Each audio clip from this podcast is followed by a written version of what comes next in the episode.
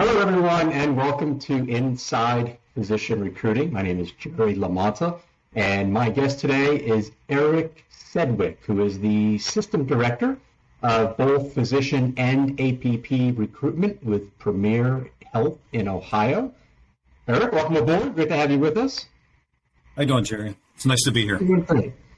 So, you know, the first question I have, given I've never met anybody who, you know, really wanted to sort of grow up and aspire to be in this recruiting role, how did you get into recruiting? Gosh, that's a great question. Um, I did an internship my senior year of college, and I did it with a staffing company. And at that time, it was staffing for light industrial and clerical. I had no idea what it entailed. I got into it, and uh, I had two degrees. I had a degree in psychology and a degree in business management. And I thought, wow, what not a better field to tie the two together than to do business, get to know people, their personalities, and it just gelled for me. And I've, uh, as I've mentioned to you before, I've been in it now for 28 years. Well, tell us a little about your current role with Premier. What, what do you sort of oversee? What does a you know typical day look like for you? Sure. So I am responsible for, as you had mentioned earlier, all the physician and APP recruitment for the system. Uh, that entails I've got nine direct reports that are throughout our five campuses and our network. Uh, that is all of the physician recruitment for our employed companies and also providing support for some of our private and independents, including all the employed APPs. Uh, our department's also re- responsible for the medical staff development plan that we do every three years, uh, and I'll say other duties assigned. But we are uh, we are involved from the the very start, from either posting of ads, mass emails, warm calling, cold calling, networking, you name it, Jerry. We're involved in all of it to the on-site visits, the follow-ups, the background checks, all the way to the contract negotiations do you guys get involved on the managing of the locum tenens piece as well, or is it something that doesn't really? We we have that as well. We've got the locum tenens. Uh, we are the uh, the I guess you could say the the gatekeeper to that. We are involved in the contracts with our legal department. We do the introductions. We do all the approval of the uh, rates, invoices. Uh, but when it comes to time cards, we work in conjunction with the operations director responsible for that specialty. And given, you know, kind of the lay of the land right now, what would you say are the most difficult specialties to find providers in? For us uh, personally, we've we've been, uh, gosh, we've been trying to recruit for vascular surgery. It's been challenging for us. It took us many years to complete our team of seven neurosurgeons. So it was challenging, but we finally have uh, found success here in the past 12 to probably 18 months. Uh, but the bottom line is it's just competitive out there, Jerry. The supply and demand, uh, you know, coming out of COVID and how that slowed things up a lot and, and really uh, took a hit on some budgets. It's it's been an interesting twist the last two three years. Yeah, I actually put a post on LinkedIn the other day, just kind of throwing a thought out there. But it, it's interesting because you have less providers. You have providers that are leaving. You've got seemingly every year there's more and more firms out there. So at, at some point, the margins of those firms are going to shrink, while at the same time the cost to the healthcare systems are going up. So it, it's it's interesting, and uh, I'd love to fast forward five years and see where this all shakes out. I, I would too, and, you, and you, yeah. everything you just said is dead on.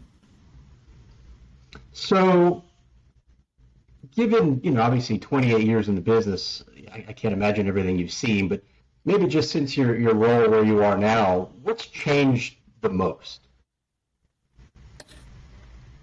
Would you say what's changed the most in the last five years, or would you say what's changed the most since I got into the, the business to today? So I would say both because I, I do want to hear sort of the big picture of since you've been in the business, and then almost separate to that, sort of what impact has COVID had? Because I know that's really been like a you know a line in the sand of a whole new world for most people. Without a doubt, I'll, I'll, simplify the, the first answer. Since I've been in the business, I remember walking into my desk for the first time out of college into the third party world with a Rolodex and Yellow Pages. And uh, I, I, was like, wow, and a telephone, here you go, start making calls. Um, you planned every day, everything was handwritten. Um, so if you just imagine from that 28 years ago to today, just the resources and technology is phenomenal. Um, texting everybody and, and just just what we have at our hands. It's it, it's it's dramatically changed in that aspect. Now, in the last five years, I would say it's even done that uh, on steroids, if you will, because we were forced through COVID. To, we weren't able to go into the hospital. We weren't able to do our on-site visits where we have the physician ride with us and we spend the day with them. Everything got changed for us to predominantly MS Teams calls. Everything was video, um, yeah. and I, I I've seen that happen over the last three four years with us where it's changed the mindset of everything. Meaning, you know, half my team works remote half the time. Um, when you look at the hospital system, so many departments are looking remote. We've had we've not had to use the the building space, the office space like we have to, but it's also affected our budgets to the point where we'd bring somebody in person for an on-site or we'd bring them back in for a second. We've had to truly evaluate those teams calls to really drill down to figure out who we're going to spend our money on for travel cost, the on-site visits, and really narrow that pull down even more so than it is now with the supply and demand, as you mentioned earlier. Yeah, I mean, I would definitely say that the use of those Teams calls, I think it allows you to, you know, operate at a larger scale as well. You know, because obviously there's a lot of time and cost that goes in with coordinating those site visits and, you know, plans change it, it would seem that that technology would allow you to at least get in front of more people, and then, like you said, kind of narrow it down to see, okay, who are the ones that really are a good fit for us, and you know, we're really a good fit for them as well. So, what, what would you say is the Absolutely. most difficult part of your job?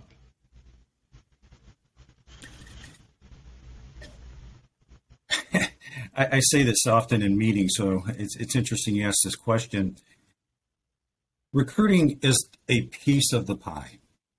We are so reliant on that entire process to go well when we bring in a physician for an interview. So I don't believe everybody really truly understands the time that recruiters put in on the backside, whether it's the calls, the follow ups, um, keeping a temperature check on other opportunities that the physician has, the time when they come in on the on site visit. For us, we spend the entire day with them, we block our calendars. But the key on that, Jerry, is again, we're a part of that. So when they go into every interview they have, whether it's with the practice or the executives or whatever it may be, we have one shot sometimes. And they've got five or six different opportunities. And we have one shot to, to convey that, that same message and why we are a good organization to, to choose and why this community is a great community to serve and live in. And if you don't have all those cylinders working, all that work you did on the on the front side is for naught. And there, there's so That's many tough. people involved. You know, I mean, it's almost like you're the quarterback. You can go out and go to shows and call and email and do all these things to generate interest, but you're constantly keeping that process moving forward. And there's so many people that are also touching it with you know interviews and site visits and all that that you know if one person drops the ball or if something gets slowed down like you said you might be the best opportunity but if another opportunity for them is moving forward a lot faster and they seem to like it a lot of times you could lose somebody just because you know people are maybe you know bottlenecked in, in the different pieces of the puzzle like like you mentioned exactly. what would you say is your favorite thing about your role? Without a doubt, it's it's the relationships. I um, from the minute I went into that internship when I was in school and realized um, this was me. I get to meet new people. I get to to learn new things about people, why they choose the field, uh, backgrounds of individuals. I love it. Um, and I would say it was probably one of the challenging parts when COVID hit was you know, Teams calls it's part of the of what we are. It's the present, it's the future. But gosh, I love the in-person interaction and the relationship building, and um, and, and the thing that you have to develop in this business too that you learn over time is you got to have thick skin. You're going to hear the no's, you're going to get the turn downs, but you can't stop. You just got to be persistent and and continue to move forward. But I love the relationship building. Yeah, I have to tell you, it's definitely been nice the last couple years with trade shows starting to get active again. Mm-hmm. You know, especially working from home, so many people, it's like you lose connection to what you're doing. You know, you're, you're on the phone, you're on your computer, but you almost wonder, like, you know, are there people really out there doing this and, and you know, communicating? And it, it's great that, you know, with these trade shows to get out there again and start seeing people and, you know, on your side, obviously, to start getting people back into the facility for tours and all that. So hopefully we never have to experience that again, but it, it definitely, I think, made us appreciate sort of, you know, what we had before you kind of touched on it a little at the end there, but what would you say are some of the key ingredients to you know someone becoming a great recruiter? Um, again, uh, you've got to, you know, you always hear about the IQ or the EQ. Um, the social skills, the ability to communicate, the the follow up is is is very important. I can't tell you how many times that um, we've had candidates say, just appreciate that you got back with me, whether there's interest or not. You never want to burn a bridge because you never know if they're going to come back. Um, but it is the relationship building, the follow through, and the persistence. Like I said, I've over my time of being a recruiter, whether it was the third party world or, or internal, I've had my share of no's. I've put a lot of work and time into it, and sometimes you sit back and say why.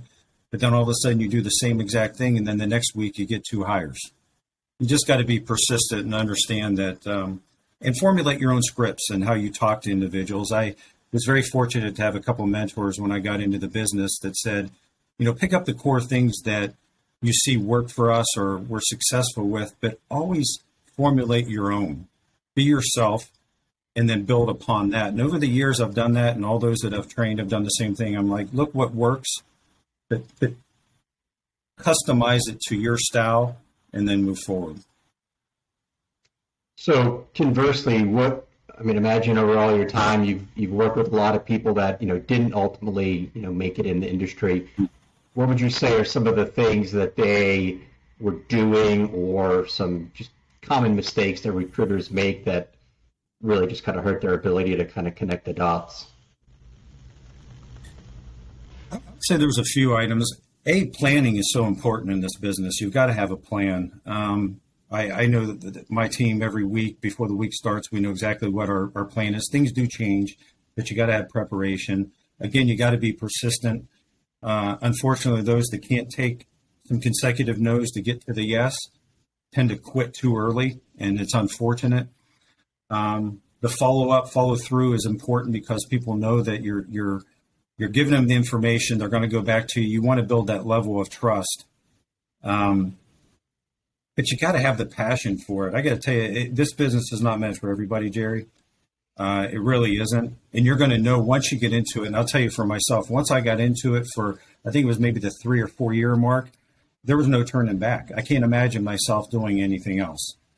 But you see a lot of individuals get in it for a year or two and yeah. they know they just can't, it's just not meant for them. Um, but you, once it's in your blood, you just can't get rid of it, and that's where I'm at in my my career. Yeah, it is true. You, you tend to see that either people kind of get in for a year or two, or they're there forever. You know. That's right. Exactly. So one of the things I, I, I, see a lot is that you know this physician recruiting role, like you mentioned, there's so many things you have to do, and it's such a complex process. And. Unfortunately, a lot of people aren't given the resources that they probably need to effectively do that job and just manage all that. It, it, it just becomes tough to be successful. And I think what it does is it leads a lot of people to be reactive. You know, they're, they're kind of just dealing with the fire or the hot job of the moment. And you're, you're never able to set up a consistent plan to consistently generate candidates and you know all the specialties, and it's it's almost like a need is in this specialty. Okay, let's go out and do some work on it and try to get some candidates for that, and then a new need pops up. And I think the people that are successful are the ones, like you said, that really have a plan, work that plan. Of course, there's always going to be fires that arise, but the ability to know and plan out what you're doing and stick to that consistently is a, is a big differentiator that I've seen. You know, Jerry, one more thing I'll throw into that that, that I've learned over time is this is not a eight to five, nine to six job. The the one other thing I'll tell you that's helped, uh, whether myself with success in the business or, or others that I've that I've seen successful, is you got to be flexible. Not everybody can take the call during the core hours of the day. Not everybody's going to respond to the email during the core hours. And and like it or not, this job is can be early mornings, it could be evenings, it could be wherever it could be. You got to make yourself available. And I'm not saying you're working 24 7, but I'm just saying if you're not flexible, it's going to be mm. very difficult for you to be successful. So you mentioned earlier all the you know different tools we have now with technology and how much that's changed the game with you know mass texting and emailing. What's your favorite tool that you sort of find the most success with on a consistent basis? Is it trade shows, job boards, calling, emailing, residency shows, something else? You know, for us, it's it's been, um, you know, we, we probably have similar resources as everyone else. I mean, Practice Link has been very good for us, and whether it's ad posting or, or mass emailing, but association sites, and you know, we've got an academic affiliate here, Wright State University, so uh, I can tell you that um, I, I, tried for years, Jerry, to get a dedicated resident and fellow recruiter in my department. And after probably three years, uh, five years ago, I was allowed to do it. And it's changed the world for us in our department as well. So I've got somebody that's constantly building relationships, not with our just with our own residency and fellowship programs with our academic affiliate, but also within the tri-state and the region, which has been a great pipeline for us. Yeah, no, it's it's definitely something that the earlier you can get in front of people, you know, like you mm-hmm. said, you never know what can come of it.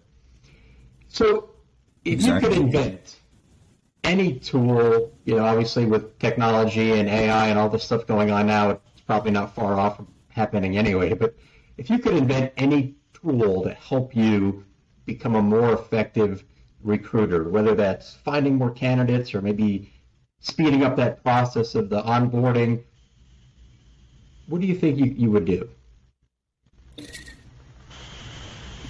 Gosh, it would be two things, and I think they're already out there, and we just haven't got to them yet. But with our applicant tracking systems, it would be nice to not have to spend so much time populating anything. Everything would be automatic. And again, I'm sure that's there, and we haven't got to it in terms of the one we use.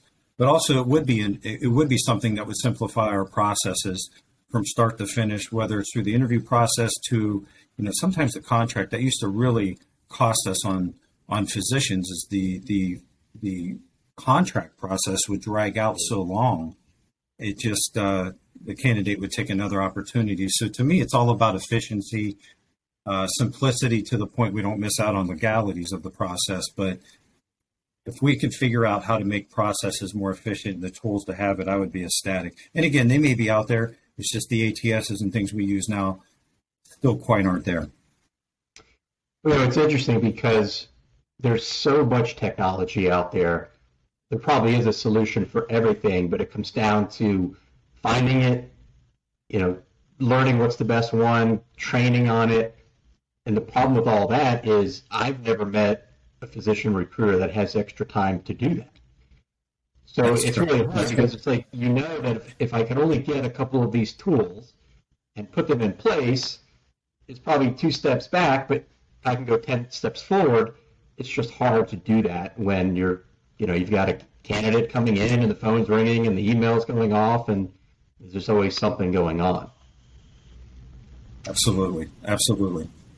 So 28 years, obviously lots changed. If you put your cap on and kind of look to the future, 10 years from now, what does that role look like? Why is it different? How is it you know, better, more effective, maybe?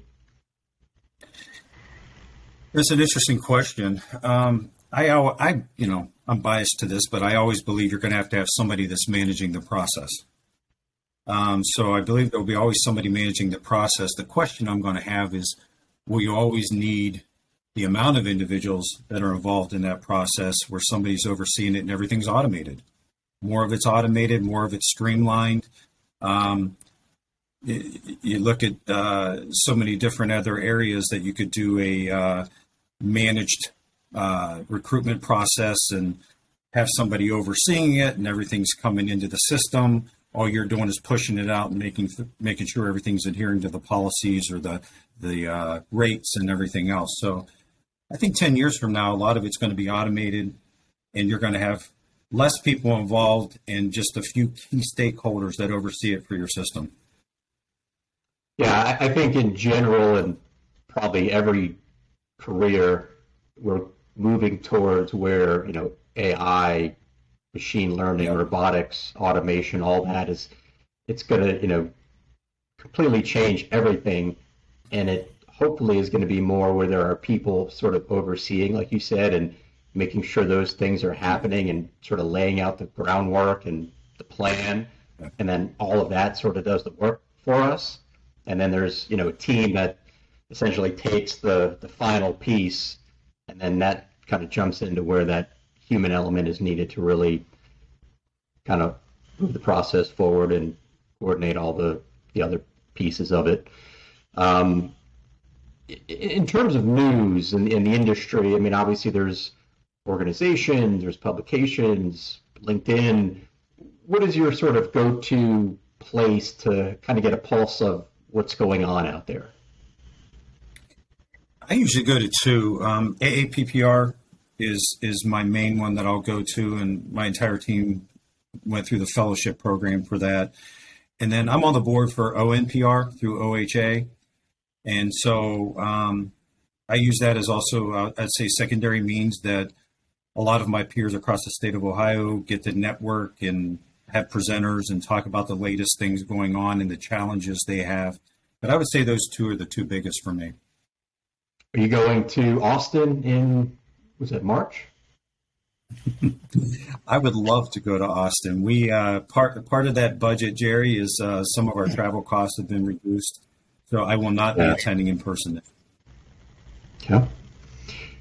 What advice would you give for somebody both new in the industry and maybe more importantly, somebody who's looking to get into the industry. Obviously, there's been a lot of layoffs in technology and other areas now, and you know, on LinkedIn, you're always seeing all these great things going on with healthcare.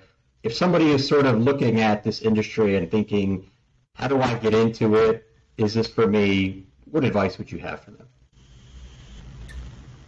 And specifically to physician recruitment, maybe physician APP recruitment. Yeah? Definitely. You know, it's it's interesting because uh, three of, of the last recruiters that I hired had zero recruitment experience. And I've learned over the years that it's the intangibles of the person I'm looking for, the intangibles uh, that they have when I meet with them.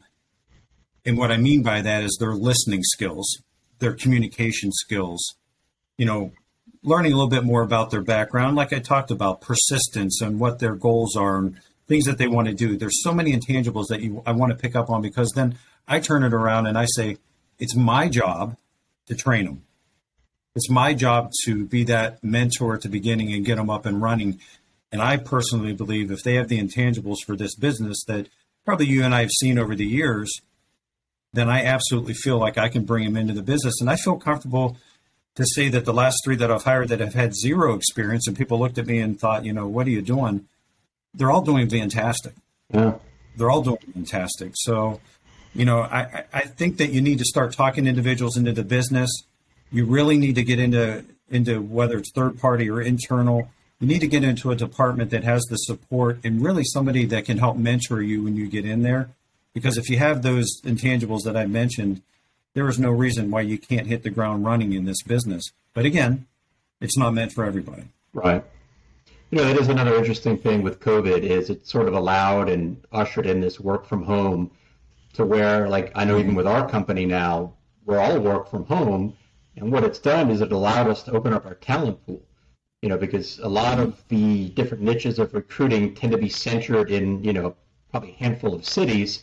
And now we're able to really go anywhere and recruit people based on their skills and hunger versus you know are you located in Dallas or Atlanta or not. So that is one of the good things that's sort of come with COVID. Um, if you had a superpower as a recruiter, where you could either say, I want to have every email I send gets opened, every phone call I make, they're going to pick it up, or maybe the ability to read your candidate's mind as you're sort of going through that process. Which of those three would you take, or, or is there another one that maybe comes to mind that you think would even be better? Gosh, you know, I would love to be able to read my candidate's mind because uh, it would save a lot of time and, and, and monies as to who who we bring in and who we're spending all of our time on. You know, reading every email, uh, taking every phone call. I to me, sometimes that's just the the odds and the ratios may end up landing out the same way anyway. So, I, w- I would say reading a candidate's mind would be fantastic. Just to uh, at that point in time, you know when you need to stop talking and focus on someone else or spend your energy and, and finances in another location. But that would be a fantastic superpower to have, Jerry. Yeah, absolutely. For not just recruiting. so, That's true. Um, last question I have is what recommendation would you have for the audience? And this can be a movie, a book, a restaurant, a podcast, a place to visit, any recommendation for any reason and why? You know, my, my recommendation is this is if you're already in the business or whether you're wanting to get into it, find out more about it. You can never stop learning. I was I was taught, told that to my parents from the beginning. You know, learning never stops. And I again, I've been doing this a long time. And when I have the opportunity to get on, do a webinar, visit and read through AAPPR, the chats, or ONPR, or talk to individuals like yourself or others that I've talked to, um, you could never stop picking up something new, understanding the business, maybe market trends of where it's going. I've picked up resources that I didn't even know existed that I've evaluated with my team and that we've ended up joining some of them or becoming members of it. So I would highly suggest that A, if you're in the business, never stop learning, reaching out, and staying on top of the business from industry leaders like yourself. And or if you're not familiar with the business, learn it, talk, reach out to those that have experience, look at the associations, read up on it, and see if it's a fit for you or not. But never stop learning. Don't always think you have all the answers because it changes all the time. it's interesting because I try to do that and looking at other industries because you know mm-hmm. healthcare isn't the fastest moving, so a lot of times there'll be a new technology in another area and it sort of makes its way to recruiting.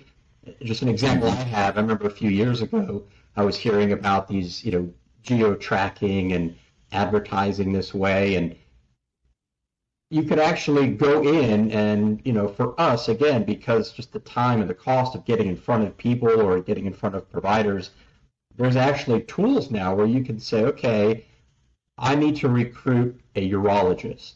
I can't go to the Urology Association conference this year.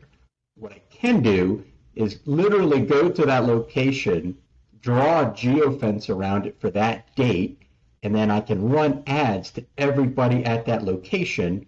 So it's it's a way that technology can allow you to get in front of the people you want to get in front of at scale that I, you know, I don't see that sort of going around in the physician recruiting world, but I've seen it in other areas and kind of applied it to this. So I, completely agree. There's always something new out there, and I think every year things just become, you know, faster and faster. And you know, the more you can kind of take things from another area and apply it to ours, just think it's a great way to, you know, get a leg up on the competition. You know, I agree, and, and just to tag tag on to what you just said too, the one thing that I learned in this business early on, and I don't even know if this cliche still exists today for our business, but you know, I was always told from the beginning, time kills all deals, and you've got to be on top of these resources, and you've got to be out there, and you've got to be try, you know, try to be one of the first individuals you're talking. Sometimes they want to, you know, physicians or APPs want to wait till they've talked to everybody or go to the end, but I can tell you the competition's steep and they're really trying to push individuals to sign sooner.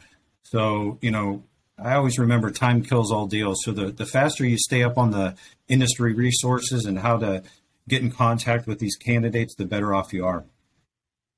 So I used to train recruiters at my previous company, and one of the things that was always frustrating to me is you'd have a candidate on the phone, and you would be explaining a job to them, and they, you know, seemingly liked everything about it, but then they would ask a question like, "Well, what is the EMR?"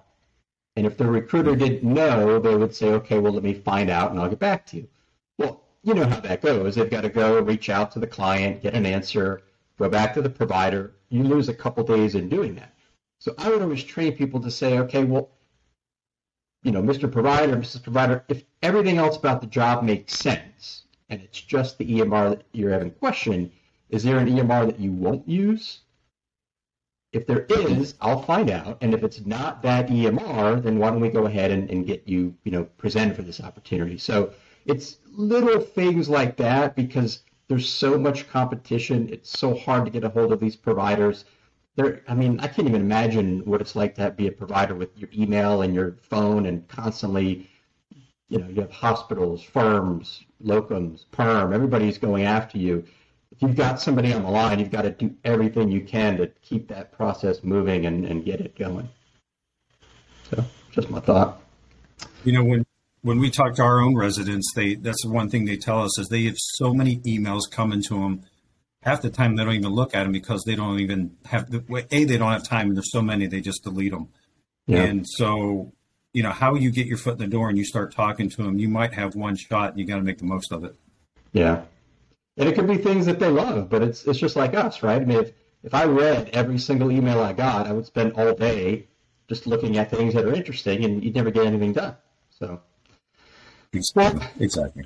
eric i really appreciate you being with us today. Um, heard a lot of great stuff. Obviously, you know, I, I've spoken to a lot of people, but very few have had your level of experience. So I think to be able to kind of talk about that and, and how things have changed and how we should really be grateful for the tools that we have now because it wasn't always that way. I, I think it's been fantastic. Um, really appreciate again you being with us. Love to have you on maybe in a future episode. And um, other than that, really just thank you for your time, and it, it's been a pleasure. Absolutely. Absolutely